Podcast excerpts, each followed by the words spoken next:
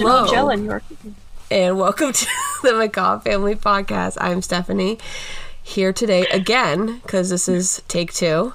Um, we recorded, it was over an hour, I think, and Yeah. uh, you heard Katie talking, did not hear me. so, as you know, uh, my special guest today is Katie Hello again. again, and she is here to talk um, all true crime Portsmouth style. So you picked this case, so I did. it's more of a collaboration um, between us because you know facts as well as I do. You, I have a weird obsession with old Portsmouth and facts and useless knowledge that just lives free in my head. Before we get started, I want to cite my sources for this uh, Foster's Daily Democrat, Monsters, regimentofwomen.com, murderpedia.com, seacoastonline.com, and the book Hanging Ruth Blay by Caroline Marvin. I also reached out to the group called Friends of Ruth Blay, and they were helpful in finding research, and they even offered to give me a tour of the places from the book and stuff. But her name was Lauren Brown. Laura Brown. Uh, she asked for the name of the podcast. I gave it to her, so hopefully they listen and they like it. Because they're doing really like good jobs of keeping her story going, making sure people Yeah, I- understand what's going on with the past of Portsmouth. And it's uh, pretty crazy the parallels between this story and the real world right now.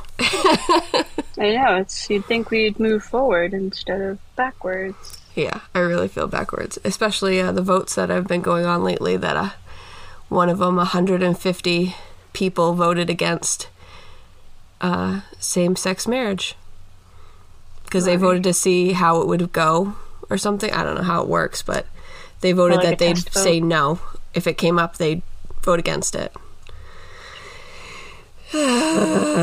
One step forward, four steps back. Yeah. Uh, also, I want to talk about the Portsmouth Athenaeum. They house artifacts from Portsmouth Pass. Actually, the axe from the Smuttynose murders case, which I covered a while ago, is there too. So And everybody is go open to check the it out. public. Yeah, you It's said open to the public. It doesn't look it, but it's it above or by the um the Irish shop. Yeah, uh, Ireland on the Square. It's right there. It's the building that has like the two. I'm hand gesturing. Um, upside down cannons in front, uh, where they put the Christmas tree every year down in Oh, Market okay. Square. I know. Yeah, I think it's your like brother. directly across from the church. Yes, I know exactly what you're talking about. Your brother Which got is- me a ring there. Yeah, and in between it would be where the old uh, assembly house is, I believe. That part of the story took place. Yeah, the courthouse or whatever it's called. Yeah, I just don't Yeah, know the difference it between the right- courthouse and assembly house. Uh, right in front of the church. Yeah, so right, what would be in the middle of the street now? Yeah, yeah. They sh- show a picture of it. I think. Yeah, this is Yep, yep. This is the There it It's crazy how they're like, let's tear Yeah. down these old, old buildings. Well, there was a big fire in Portsmouth, wasn't there? There was. This wasn't affected in the big fire. Um, a lot of these buildings came down in probably about the 50s. Uh, I, don't, I don't remember if it's the 50s or 60s, but there was the Vaughan Street Urban Renewal Project where they took Yeah. a bunch of old stuff up, down, put up new buildings. And now those buildings that were new are now old, so they're Yeah. taking those down. And um, condos and hotels, condos and hotels.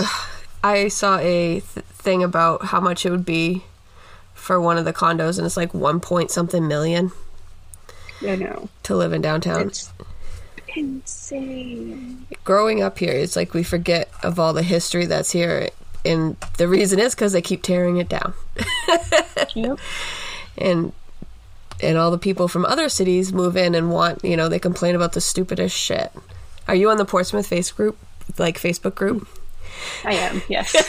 i saw a lady complain about a guy uh, leaf blowing at you know nine o'clock in the morning oh, God. oh my god so But then they the complain if they slipped on the leaves. yeah exactly I joke that I'm gonna I'm gonna jump in the Piscataqua and then get mad at the city because I got wet. which is 100% true right it's just it's just i don't know how anything moves forward these days because everybody complains about everything I know. I still love it though. It's still I do. it's still home, though It it's is. not. Um, it will always have a very important part in my heart, no matter how much they change it, because there is so much history and There- so many good stories. I'm glad they keep Strawbery Banke the way it is. Yeah, But I mean, go on a Saturday during the day and you regret going there. Especially right now. Actually, I'll probably be there tomorrow. Are you really?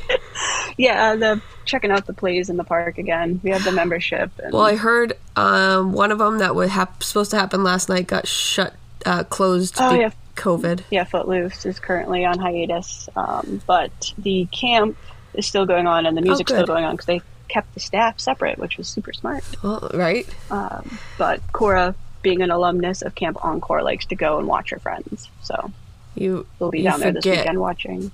that COVID's still going on. I really, I do. I know. One of the places in Portsmouth with a ton of history is South Cemetery. And a fun fact about South, South Cemetery is that the cemetery actually consists of four cemeteries Cotton's Burying Ground, Proprietor's Burying Ground, Harmony Grove, and Sagamore Cemetery. The land started as a pasture owned by Goodman William Cotton.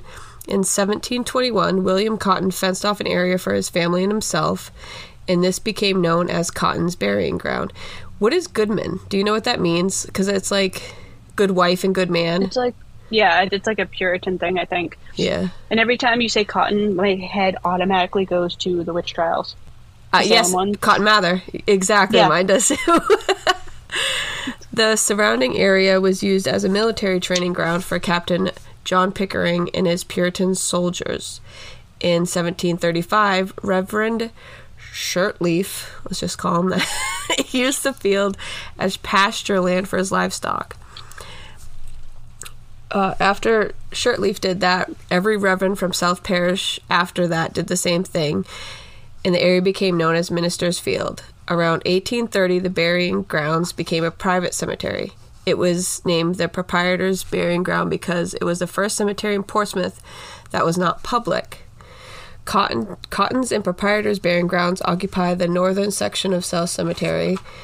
South of them is Harmony Grove Cemetery, added in 1847, and the Sagamore Cemetery that was added in 1871.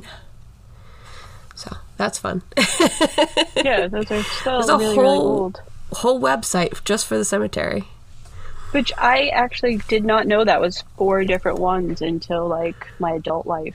I I had no idea. I just thought it was just one huge cemetery. I remember Yeah, going there in high school, and somebody told me there was like a hermit that lived in the woods over there. Oh. I used to play flashlight tag there as a child when it was not considered a crime. Well, it might Did have you- been a crime to play in the cemetery at night. Yeah, at night you're not supposed to be there after dusk or something like that. Yeah. And then I'd always hear the story about seeing two lights near the pond and never thought anything of it, just like a normal urban tale. And then I come come to find out I it's intertwined with Ruth Ruth Bly. Like Yeah, this case. that's supposedly the uh her ghost. so I saw her bef- I saw her before I knew her. I know because they they don't know for sure where she's buried, but they have an idea. Yeah. You wonder like how many three- people are around there that were hung and nobody knows where they, you know.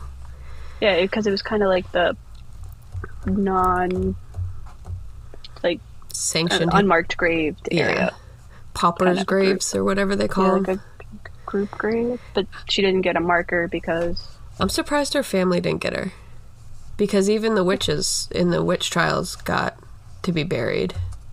eventually. Yeah, that is true. Maybe they just Next keep step, better records let's in get her a Salem. marker. yeah, right? That should be it. Yeah. We should figure it out.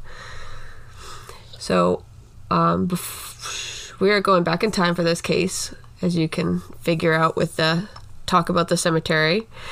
Olden times. So far back, the Declaration of Independence wasn't even signed yet. In cases like this, when you're traveling so far back, it's hard to get the straight facts about the case or the people involved. Like the woman we were talking about today, Ruth Blay, sometimes things get lost in the past. So, this is all gathered information by paperwork, basically. So, I'm gonna get right into it. You ready? Yes. Lydia and William Blay were married. Is it Blay or Bly? I don't know. I think it's like either Blay, B L A Y. I mean, it sounds like it would be Blay, right? Blay. I think it's Blay. Yeah, we're married in. might be s- Yeah. Well, we're gonna call it that. I'm not. I'm not a good one for pronunciation. I'm more. I will. Um, was it ph- phononic? I can't even say it. Where you sound it out. Phonically. Yeah. So how it looks is how us say it. Uh, Lyd- Lydia and William were married in 1724. William was a shoemaker, and by all accounts, Lydia was a tailor or a seamstress. Lydia came from a wealthy family, so when she married William, who was not in the same class as her, it did come as a surprise to her family. Due to the fact that Lydia was from a wealthy family, she was literate. Something we think of normal now, knowing how to read and write, wasn't so much back then, especially not with women. Lydia's parents were among the earlier settles, settlers of Newbury, Amesbury, and Salisbury, Massachusetts. William and Lydia established a homestead in Rocks Village in eastern Haverhill. They had seven daughters. Two of their daughters died when they were young due to diphtheria, which uh, there was an epidemic and actually had taken a lot of people. So, not so far off from the reality we live in right now. Yeah. Ruth was the seventh and youngest of the Blay family. Ruth was born June 10th, 1737. She was named after one of her siblings who had passed away as a baby. So I guess they just named if somebody dies before you're born, oh that's a good name. Still seems weird. I mean, I guess they didn't have like the names we have now where they, you know what I mean, the long list of names you can choose from. That is true. I don't think that you could find somebody with name Stephanie back then. Or, or even Katie. yeah, or Katie. Can't Uh, even find it now. I think it'd be weird to be named after your sibling who died. Yeah, that is. It's a little, Like a my little weird, but niece is named after her dad who passed away, but it's spelt backwards. So it, his name was Elijah and her name is Hazel. So it's Elijah backwards. So it's unique. it is unique. And, and she's named after like an elder. That Yeah. weird. Not As opposed to like not your sister uh, who died a year yeah, before. Baby one didn't work. Let's Yes. It reminds me of like what is it, the Omen, Damien or whatever that Oh, that baby that dies and they keep they try to bring it back and it comes back evil or something. I don't know. I don't like horror movies, so I don't know. um, here we are. So the sister, da, da, da, um, the sisters who died before Ruth was obviously Ruth the first, and Ealis, who they both died in 1735. Ruth did have another sister who died in 1747 at the age of 21, named Lydia, like her mother, and they believe she ended up dying of diphtheria as well. William Blay died in 1742. So, back in these times when the husband died, usually the mother would go and live with one of her children and their family along with any unwed children. Lydia actually didn't do this right away. She was able to keep the homestead going because she's a seamstress. So she was able to pay for the bills and whatnot. What what bills is my question? well, food and taxes. yeah, stuff like that. Firewood maybe. Yeah. Heat, coal. Coal, yeah, whatever to keep the house warm in these winters because I think it snows earlier there was a mini ice age in like during the Salem witch trials. There was a that it got really really cold out, I guess, back in those days. And you had to pay for your own firewood Yeah, because there weren't coal. enough trees or anything. I feel like a lot of households back then, even if they were like moderately poor, they had like some type of help. Like Yeah. um, I don't Neighbors, say like a gardener, but like yeah, people, staff, yes, servants. helpers. She was able to keep this going for nine years after William died, which is unheard of back then. And it showed the strength, independent woman. a very independent, to have seven daughters. Well, five. In 1752, Lydia sold the homestead in between the years of 1752 and 1767, it is kind of a lost year for Ruth, Ruth's life. The most likely scenario is that her mom and her moved in with her sister Mary. Her sister Mary had been married to Nathaniel Blaisdell, and it is believed that Ruth and Lydia moved in with them. They didn't keep the great greatest records, and if you didn't have a job to get paid, sell or buy property, or get married or die, they weren't sure what you were up to. 1767, Ruth Blay appears back on paper as a teacher. And that isn't all that happened to Ruth in the fall of 1767. Before we get into all that, we're going to take a quick break and we'll be right back.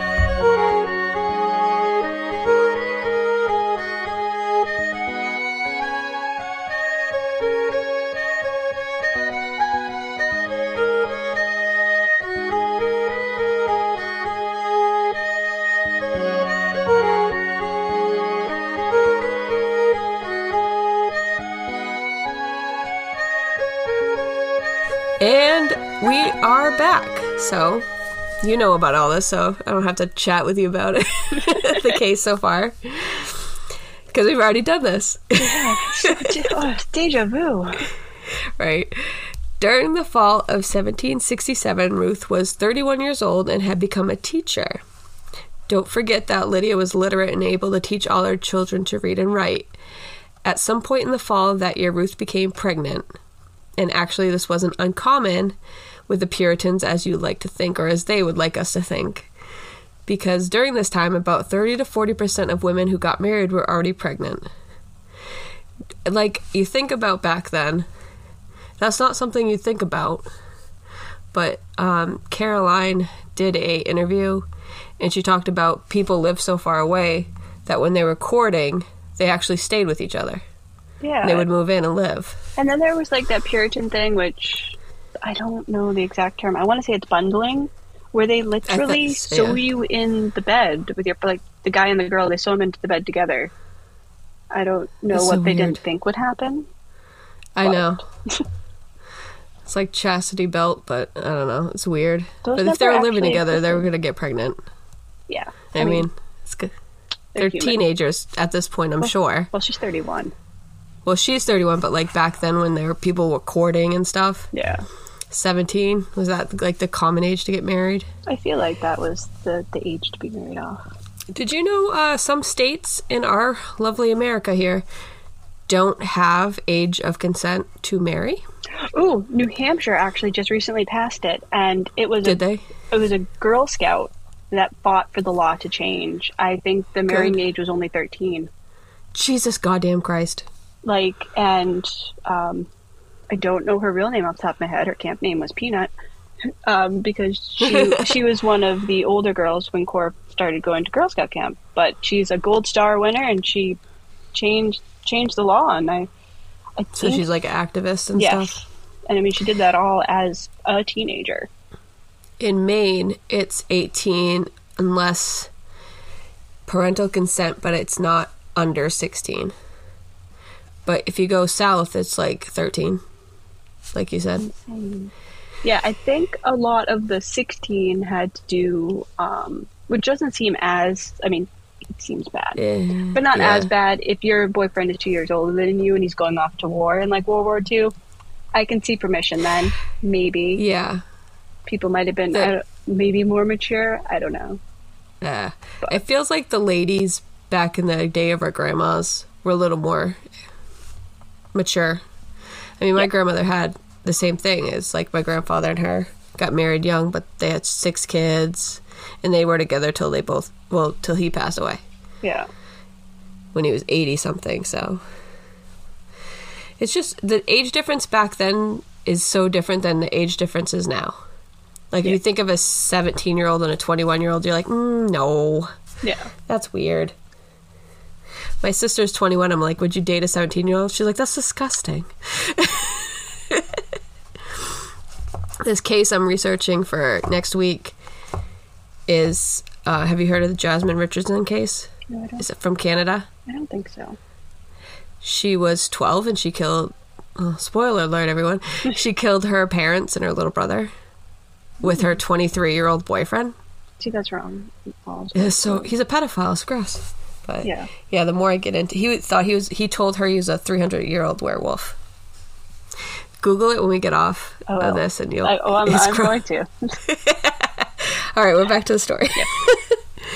the difference between these young women and Ruth was that um, the father was willing to be there. In Ruth's case, to this day, we have no idea who the father is. There's a good reason for that in Ruth's eyes, anyways. One of the men could have that could have possibly been the father was Reverend John Page. And I think it's this guy, and there are hmm. many reasons why, and the book gave good details about why. Yeah, that's where my money is too. Yeah. It just makes sense. I mean, I have a certain opinion about certain kind of priests, and I feel like a lot of them are like the televangelists are a lot of shisty mm-hmm. shysters, I have a lot of money grubbing. opinions. Dude, there's a reverend that got robbed on like live, like he was preaching live on the internet, and some robbers came in and stole hundred and twenty dollars worth of jewelry off of him. Hundred twenty thousand. Sorry. How do Oh, you okay. have so much? And uh, he drives a Rolls Royce, but he's just a preacher. Give me a fucking break. That's nuts. That's wrong. You're shamming. You're scamming your your people. I heard a thing. It's like You could feed a lot of people with a Rolls Royce.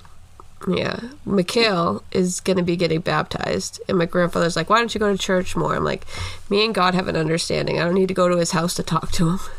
he can come here.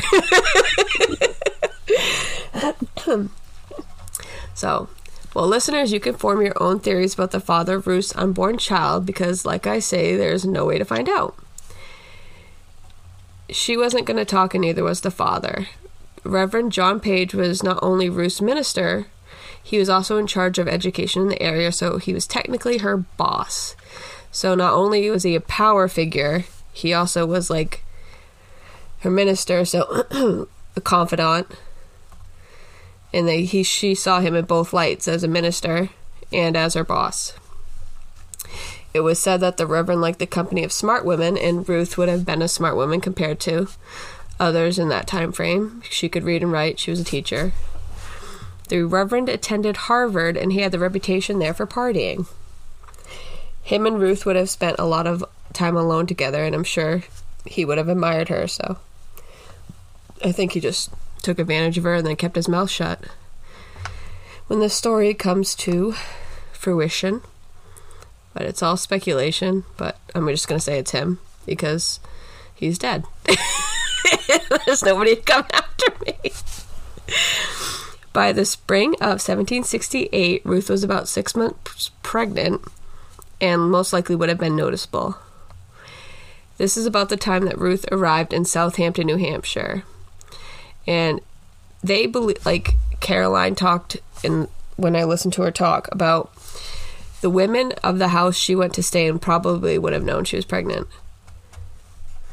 Like they would have had an idea because a big belly, it would have been close with her. So I think she probably told people if she was getting ready for it, like she putting out her clothes and stuff, she would have not been shy about telling people. Yeah, I mean, you see it. I mean, back then Yeah. the clothes are definitely more form fitting in a corseted style. And they, I guess, they could loosen it to accommodate. I mean, in the back of the book, it shows a picture of a what a pregnant, uh, yeah, what it would look like pregnant. Yeah. Um, Ruth stayed with the Currier family. If you recall, June 10th was Ruth's birthday, and on June 10th, 1768, Ruth was all alone and gave birth to a stillborn baby girl. And it never talks about if she named the baby or not. Do you know? I don't know. I don't. I don't think it said I don't anything. think I've ever heard or read anywhere that she did. Yeah. This was early, and as we will see later in Ruth's testimony, because obviously, spoiler alert, Ruth gets in trouble, hence the name of the book, The Hanging of Ruth Blay. in her testimony, Ruth says she, that she had a few falls and that brought on premature birth, and the child was stillborn. So, before we get into what else happened on this day, I want to address the whole situation. Number one, that she had to be all alone and give birth in general. Number two, I'm sure if she had multiple falls by that time, she when she gave birth, she would have known the baby wasn't there anymore because she would have felt it stop moving. Because it's six months to what seven, eight months. Yeah. Y- you, you know. And as somebody that's pregnant, you're gonna know whether there's something wrong or not. Usually, the connection is there. And I mean, and Uh, she I'll- was she was an older girl too, so I mean, she's probably 31. yeah seen many people have babies and Be pregnant. yes, Yeah. All of this would accumulate to being a hard day for this woman emotionally and painful. So Ruth decided after her hardest day of her life to hide the dead baby under the floorboards of the Claw Barn, which was located on the edge of the Currier property. There are reasons she would have done this, and Caroline Marvin from the book summarizes that she hid the baby so she could heal from the difficult birth and come to terms with losing the baby and bury the baby on a later date when she was feeling better. Giving birth sucks now. Yes, it does. It's not pleasant. Being pregnant's not pleasant. I mean, no, I haven't given birth, but I've been in the room for mom's two of my mom's kids. I mean, even modern medicine, it's not it's Yeah. not easy. No. With a team of Like- doctors, it's not easy. I mean, there's many women even still today that Die. have yeah die or hmm suffer a lot of pro- complications and problems that it's just a risky C-section business. wasn't a thing back then, so it's something going wrong, and you can't naturally get birth. It's not like they could pull it out like they can now. I think they had C sections back then. It just probably wasn't as sterile as it is now, or oh, I couldn't even imagine. safe or well known. My sister had one, and she told me because she stayed awake that you have to put up a shield to, because you if you see what's going on, you'll go into shock. hmm And she says they just move everything. Yep, they move everything. I'm like, get that out my mom way. had a C-section with me. With the other girls, she didn't because back then you could do a, so you could switch them. Yeah, which is that even that they You, c- it's still kind of risky. yeah, like she was only 19 when she had me, and sh like the doctors weren't helpful in explaining like how to push because she had no idea. But I mean, we've come I a long way even since then. I mean, that was my mom was asleep, but then like. I think they keep them awake now. yeah. I if I had a C-section, no, I'm good. Knock me out. Sleep time. I don't want to be part of that. so on June 14th, 1768, five-year-old Betsy Pettingill was playing in the barn with the Currier children when they came across a floorboard that was loose. Being kids, they wanted to inspect what the heck was under there. That's when they came across Ruth's baby. When little Betsy grew up, she married a man named Joel Eastman. The discovery Betsy made when she was five traveled with her through her whole life. She even named one of her children Ruth. Uh, not sure if that's to do with Ruth or just she liked the name. I don't know. In the Eastman genealogy, it actually has been passed down, and here's a quote directly from their like family. I don't know what's the hell's a genealogy? Just like little notes in a family tree. Uh, yeah. Yes. So, uh, quote, when quite young, she rode from her home in Rockingham County to Salisbury on a pillion with her uncle. She was one of a number of young girls who discovered the lifeless body of an infant under a loose floor in a building in Southampton, connected with the schoolroom where Ruth Blay, Ruth Blay was teaching. She was then five years of age. Miss Blay was arrested, tried, and convicted for concealing the death of an infant child.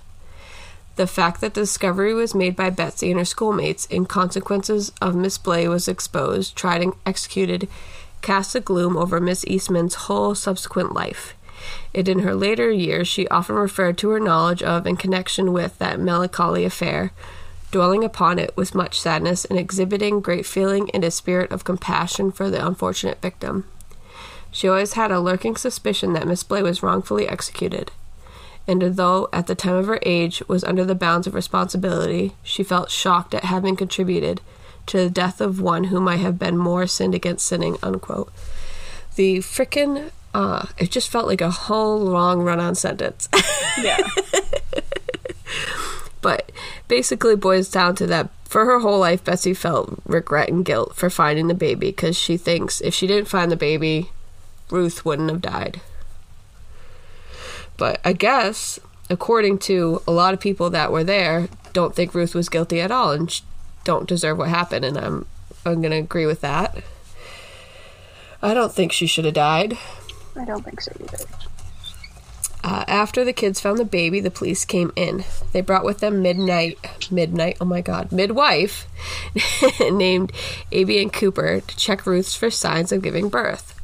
From June 14th until the 18th, Ruth was under guard at the home of Constable Brown. While she was there, she became ill.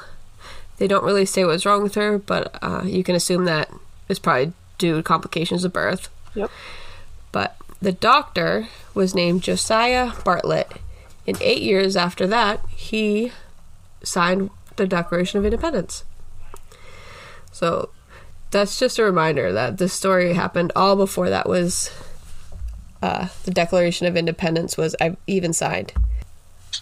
I would love to say, look how far we come, but as you can see at the end of the story, that's not going to be the case.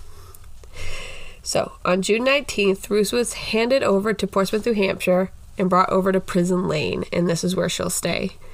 The jail is where the music hall is standing now, and if you've been to Portsmouth, New Hampshire, you'll see that where the music hall is, that's where the jail was. Where was it? Chestnut Street? Yes. Yeah, because I work right next door. And I, I think that goes even over to where the um, African burial. Thank you. Yeah. Because the African burial monument. Yes. Words. Words are hard. Um, it was two stories high and it was built of oak timber hewn square, covered with iron bars, well spiked and lined with plank. And this would be Ruth's home for five and a half months. Jesus Christ. On August 2nd, Ruth was brought to the courthouse and arraigned. The courthouse back then was right in front of the North Church. So, before we go too far, um, there in the book, I think it was the book they were talking about how the jail was.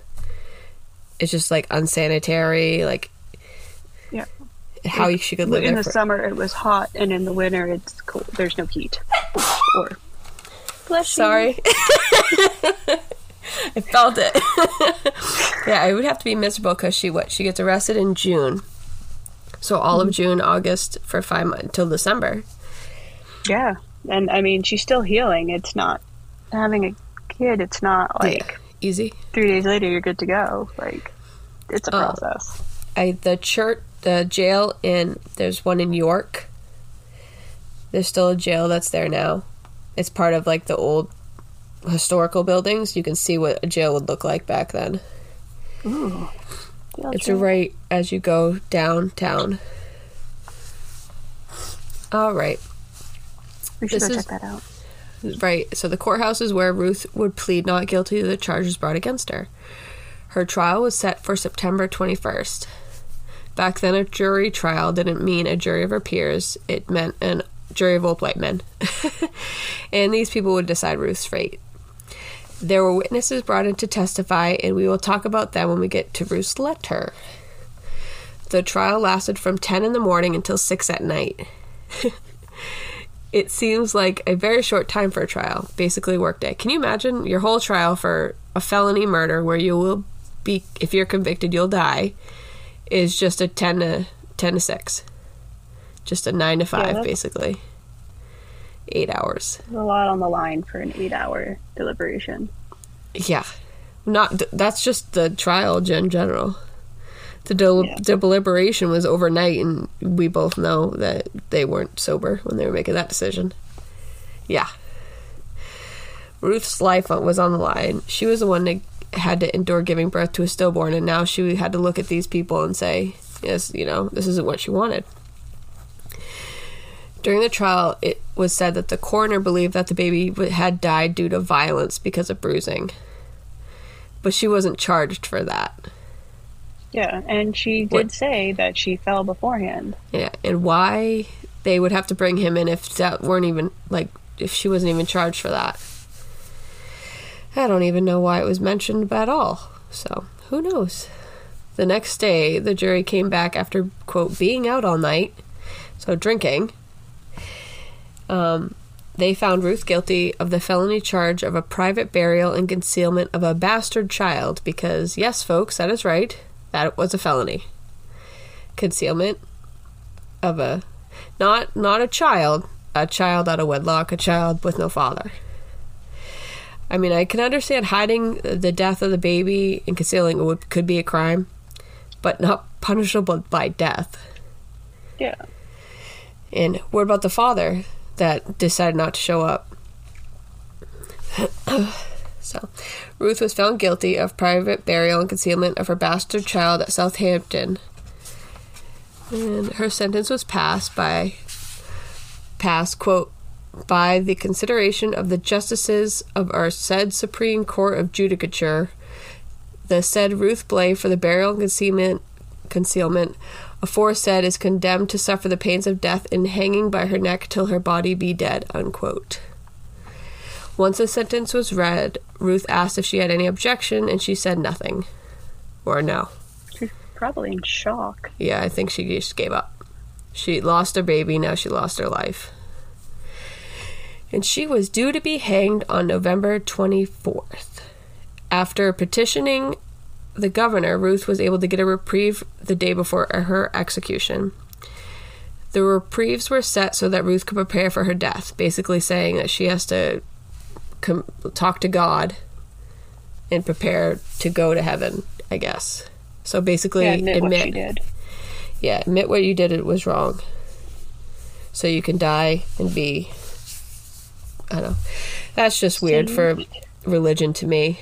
You can do whatever you want as long as before you die, you apologize. So weird.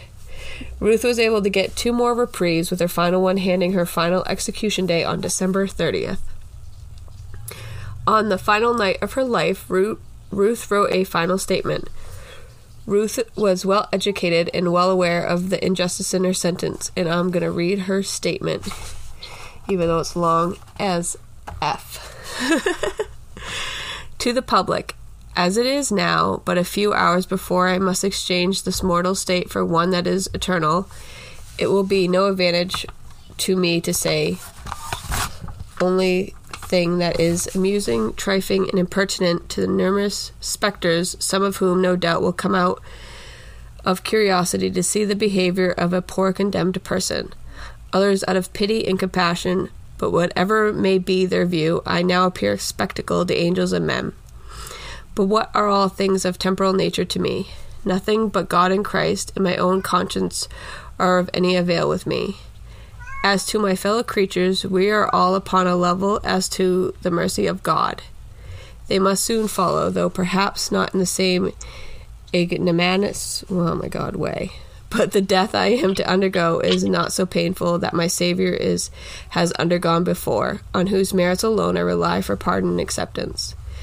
Not but a consciousness of my own innocence in His presence has upheld my drooping spirits for about five months while I have been bound in chains. It is now needless for me to give a short history of my life, which I had some thought of, and perhaps I had done it, though it may seem vain to me.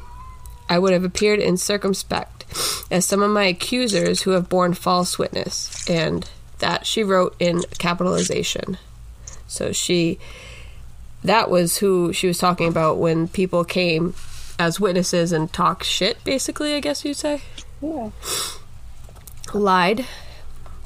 Before I enter any upon any particulars relating to my trial and condemnation, I would return my most sincere thanks to His Excel- Excellency the Governor for the reprieves he has already given me from time to time, and also to reverend ministers who have o- so often visited me in my confinement. So that's a question: Did the guy that sh- maybe the father come visit her? Hmm. and uh, am also far from casting any reflection on the honorable judges, as I apprehend the infant infatuation must lie in some of the witnesses and some of the jury. So again, she's going to blame the witnesses. So somebody must have said something really bad. And now for the truth of what I'm going to say. I appeal to the God before whom I must shortly appear and call heaven and earth to witness that though I was with child, I never had a single thought of murdering the infant, which makes me even shudder to think that it is possible any mother should be guilty of such cruelty. And therefore I made preparation for its birth, and now produce the clothes and woman in whose keeping they are, but alas, it is too late. And on that unhappy day when I was delivered, I knew it had not been eight months from the time I was with child, therefore had not thought of being delivered at the time. But an unhappy fall, which I then received, brought on the birth instantly. Having also another unhappy fall about ten days before, which had given me some great uneasiness. So she must have felt like something was wrong after She the knew. first fall. At which time I apprehend my child died, so that child was dead born. And to conceal the shame, I hid it in the best manner I could, and even after was loath to relieve it, as I imagined no good would come thereby, but should have disclosed the whole to my lawyers, but was advised by friends not to do it. So people told her not to talk about that she was prepared for the birth. I must declare to the last of, of that the witness have misinterpreted facts, and some of them appeared with consonants that plainly skewed show sorry, they were unaffected with the solemnity of the trial and fear they as little regarded the solemnity of an oath. The time being now so short, after returning thanks to all my friends for the kindness shown me, I must bid them farewell and hope no one will cast any reflections on my aged mother, sisters, and any other relations on my account, as my conscience is clear with respect to my poor infant. And though I die with a forgiving spirit as to all my enemies, but charge the two women in particular to examine their own hearts, as they will answer to an- it another day, whether they do not come under the character of false witnesses, and whether prejudice, jealousy, or something else had drove them thus to bear false witness against me. So, sounds like some women probably went up. People be gossiping, talking Lied. about stuff they don't know about. Maybe they were knew about the reverend. Maybe they were jealous. Yeah. What the heck? I mean, even this day, like people get wrongly convicted because people run in their mouth. They're saying they saw something when they didn't. Exactly. Witnesses are the worst. They're not reliable at all. Or, you know, Puritan Karens back in the day. Okay, yeah, I'm, I'm absolutely sure. And then having people tell her, "Don't tell them that you were preparing to have the baby." That's just crazy. Yeah, like why? that would have gotten her off. enough, She would have lived. I feel like she didn't have a very good legal representation. No, I feel like she had bad friends. Well, I don't. Maybe she maybe she didn't have bad friends. Maybe she had uneducated friends, where she herself seems pretty educated. You know, they're like, Uh, oh uh, no, just be good and pray to God, and everything will work out at the end. Which it did not. I seeing that letter, Maybe- you think they'd reconsider, but this was back in the day. Or maybe uh, even her minister said, you know, put your hands in God and, Yeah. and wait. Or he's just like, wait, but don't say anything. I think the best thing she could have done you. right before she hung, just yelled out his name. In her statement, she mentions witnesses who lied or misinterpreted facts. We are not exactly sure what that was about, but something that I do want to mention is that at some point Ruth was told not to mention that she was prepared for the birth of a child. If she would have mentioned this, then, then that meant she wanted the child and the death was not on purpose. In fact, Ruth did prepare for the baby. On December 30th, like that the midwife or doctor that said that the baby died, died by violence. violence.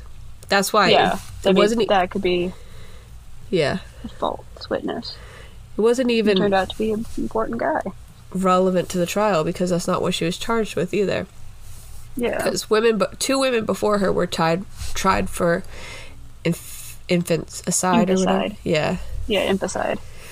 Their story was a little weird. Like I can't even quite wrap my hand around what happened. Like one Dumped had one the in a baby, well, right? the other one dumped the baby, but then like they tried to confuse with like, no, it was a boy, no, it was a girl, no, it was Yeah, mine, no, it was yeah. hers. Kind of, yeah, weird. I don't.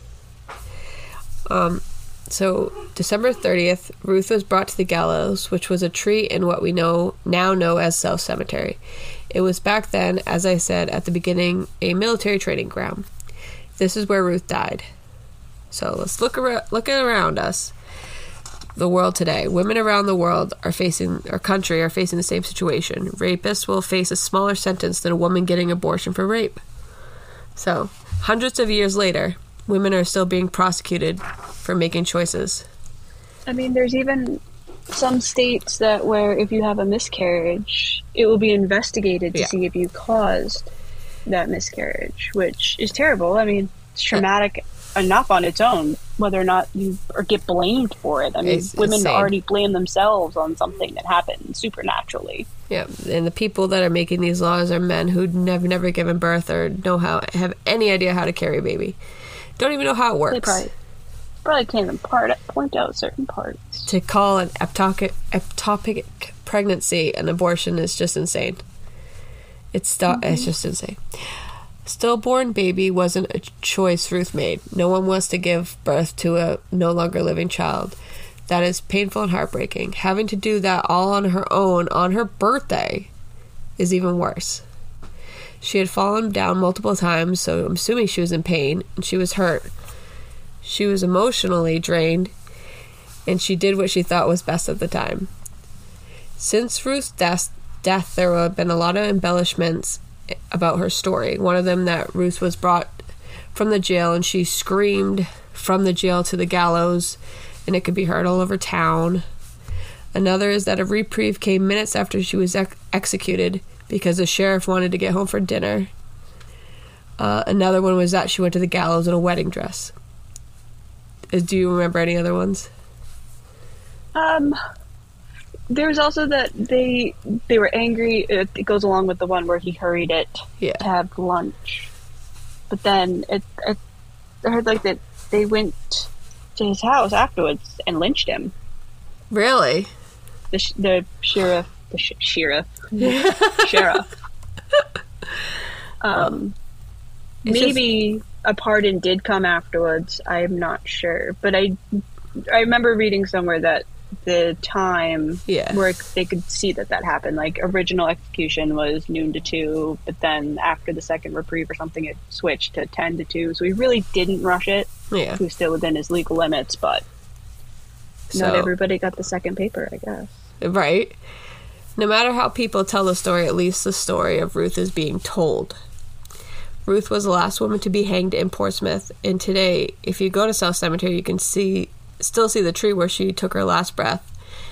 And if you walk down to the pond, you may across, come across her burial, ugh, although it isn't marked because they didn't mark her burial as we talked about in the beginning. Ruth never wanted to be a martyr. She also never wanted to lose her child. Ruth Blay will always be remembered in Portsmouth, and if you walk the streets of Portsmouth, Portsmouth today, you can follow her last steps and see her mural on the wall of Court Street. On Court Street, sorry. So that's it. What do you think? Anything to add? Not that I can think of. I can't either. It's a good story. definitely, definitely get the book. Yeah. It's a good book. It's a good read. It is. It's Um, quick read too. It wasn't like long. A lot of those historical books can be drowning. You know what I yes, mean? no, this is a very wasn't good at read. all. And I mean, knowing your past helps you We need help to be your future. yeah a little more educated Yeah. around here. I mean, Ruth herself was educated, and that's probably Why she died?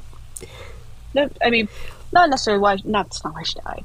I mean, she was able to put out that That letter, lovely like last words, which I, I, think helped. politely politely gave a big fu to all those people. I agree. Um, but I mean, half those men probably didn't even know it went right over their head. yeah, Um, nobody. She definitely had a higher, like, IQ than most of those people. Yeah. So mean, educated women are dangerous, man.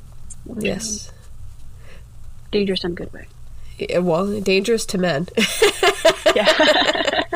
Thank you for But, um, joining us this week on our trip to the past. Don't forget to follow us on all our socials Facebook and. TikTok are Macabre, the Macabre Family Podcast. Instagram is Macabre Family.